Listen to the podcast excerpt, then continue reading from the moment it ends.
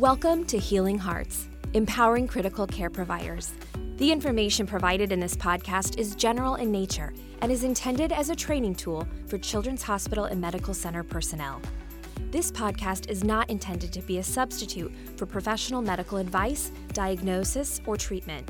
Complete information regarding the podcast, including its limitations on usage, is available under the episode description. I'm Dr. Laura Ortmann, and welcome to Healing Hearts. I'm a cardiac intensivist at Children's Hospital Medical Center in Omaha, Nebraska. In this episode, I'm going to be talking about the Blalock Thomas Taussig shunt. I've talked about BTT shunts in several of my previous episodes because they are useful for so many different lesions. But regardless of the heart disease, BTT shunts all have the same purpose to provide adequate pulmonary blood flow. So let's talk about the history of the BTT shunt, what it is used for, and what postoperative complications we need to watch for in the ICU. Let's get started.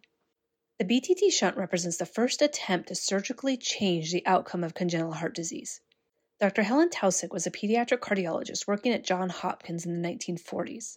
When she was young, most medical schools did not admit women, and even as an undergrad, she could not sit with the men in class. She wanted to specialize in internal medicine, but very few positions were open to women, and so luckily for us and our patients, she ended up as a pediatrician. Dr. Taussig noted that patients with tetralogy of Fallot survived longer if the ductus arteriosus was still open. Blood flow to the lungs is limited in tetralogy due to pulmonary stenosis, and the natural history of tetralogy is worsening cyanosis and eventual death. An open ductus from the aorta to the pulmonary artery, in other words, a PDA, continues to supply blood to the lungs, even with worsening right ventricular obstruction. Could this be replicated surgically? She approached surgeon researcher Dr. Alfred Blalock with this idea. Dr. Blalock had already done impactful research on treating trauma, and he was ready to take this challenge on. The task of developing a surgical PDA fell to Vivian Thomas, who was Dr. Blalock's lab technician. Mr. Thomas labored for two years to create an animal model of pulmonary stenosis and develop a surgical bypass of this lesion. What came out of this work was the classical BTT shunt. In the classical BTT shunt, the subclavian artery is cut and the end is sewn to the pulmonary artery. Blood then flows from the artery to the lungs to be oxygenated, raising saturations. And despite cutting off the major blood supply to the arm, Arm ischemia was rare due to collateral circulation. After proving that the surgery could safely be done on dogs, Mr. Thomas convinced Dr. Blalock to start operating on children. The first BTT shunt was done in 1944, and the patient lived for several months. The next patients did even better. I can't emphasize enough how groundbreaking this was. Operating on the heart had been taboo, and this was the first successful operation for congenital heart disease.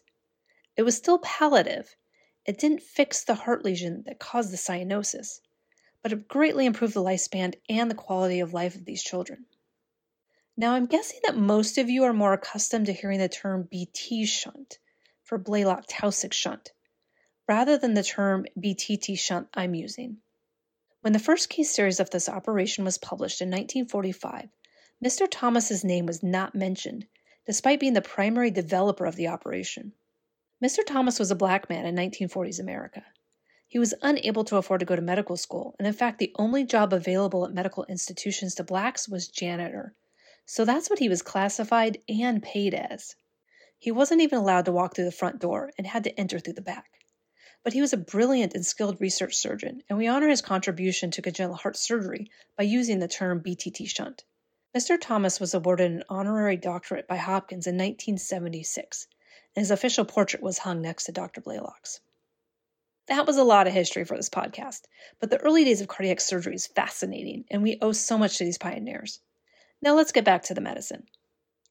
The operation Mr. Thomas perfected is called the classical BTT shunt, and this isn't the operation that is performed today, which is the modified BTT shunt, and we no longer sacrifice the subclavian artery.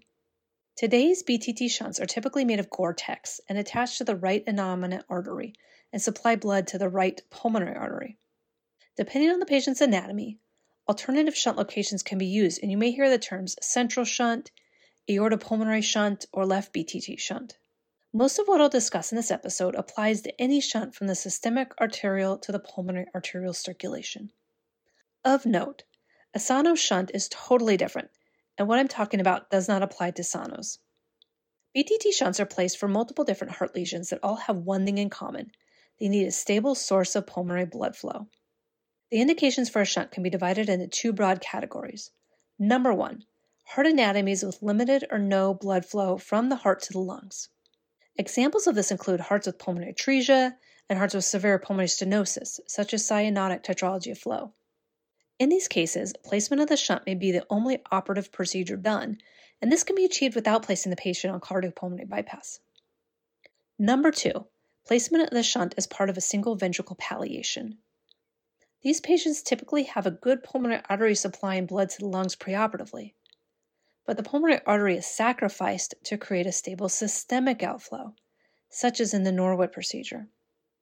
Since the pulmonary artery is no longer flowing to the lungs, a BTT shunt is placed to take blood to the lungs to be oxygenated. This patient situation requires cardiopulmonary bypass. The risks and complications of shunt placement I'll discuss next apply to both indications. Regardless of the indication for the shunt, the potential complications are the same. So let's talk about the two big ones shunt obstruction and pulmonary overcirculation. There are a lot of reasons for a patient with a BT shunt to have lower saturations than we expect. Look up the video, Why is my cyanotic patient too blue? on YouTube for discussion of those. We typically expect a patient with a shunt to have a saturation between 75 and 85%. Lower than this, and we have to worry that the shunt is not providing enough pulmonary blood flow. The shunt can be too small, have a clot in it, be kinked, or be compressed from something else in the chest. So, how do we know if the shunt is the reason our patient is too blue? There are a couple of things that can clue you in. First, listen for the shunt murmur. A typical BTT shunt murmur is a continuous murmur heard best just under the right clavicle. But if the shunt has been placed in a different location due to the patient's vascular anatomy, the murmur may be on the left or even in the back. So it's important to know where your patient's shunt murmur is before something goes wrong. If you have had the opportunity to listen to your patient's murmur multiple times, you may notice a change in the volume or quality of the murmur as it becomes obstructed. If there's no murmur at all, and the patient's saturations are declining rapidly, the shunt may be completely blocked and this is an emergency. Another clue that there may be partial obstruction is a chest x ray. Children with heart disease frequently have at least mild pulmonary edema. And if there is a pulmonary cause of desaturation, you may see infiltrates or atelectasis on chest x ray. If pulmonary blood flow is low, the lung fields will be dark instead. The most common cause of sudden complete shunt obstruction is clot. A shunt can clot at any time, but the highest risk is in the first few days after surgery when the patient is inflamed, which increases the risk of thrombus. Potential other risk factors include small shunt size, high hematocrit, decreased cardiac output, and rapid platelet transfusion. Aspirin or other blood thinners are universally used to try and prevent shunt clots, but shunts can clot even with these medications. Echocardiogram is often the first test done to evaluate the shunt when obstruction is suspected but we must be cautious in interpreting the results. An echo could tell us if there's flow through the shunt or not, but there are significant challenges in seeing partial obstruction. The gold standard for evaluating the shunt is angiography in the cardiac catheterization lab. So your patient is bluer than you want them to be, and you don't have a good explanation, seriously consider going to the cath lab, even if the echo tells you the shunt is fine.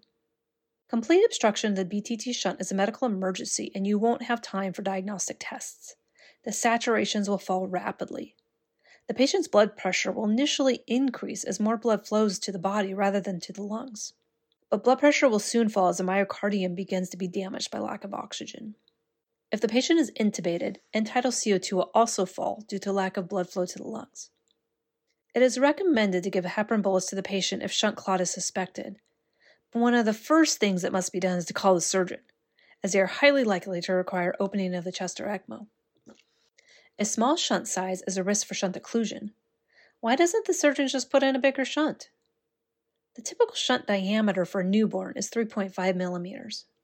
A slightly larger or older baby may get a 4 millimeter shunt, and a toddler may get a 5 millimeter shunt. And bigger shunts are less likely to clot. But that brings us to our second major complication pulmonary overcirculation. Blood should flow through the shunt in both systole and diastole, as the systemic blood pressure should always be higher than the pulmonary blood pressure. The larger the shunt, the more blood will flow away from the body and towards the lungs. In a perfectly balanced system, the amount of blood flowing to the lungs will be equal to the amount of blood flowing to the body.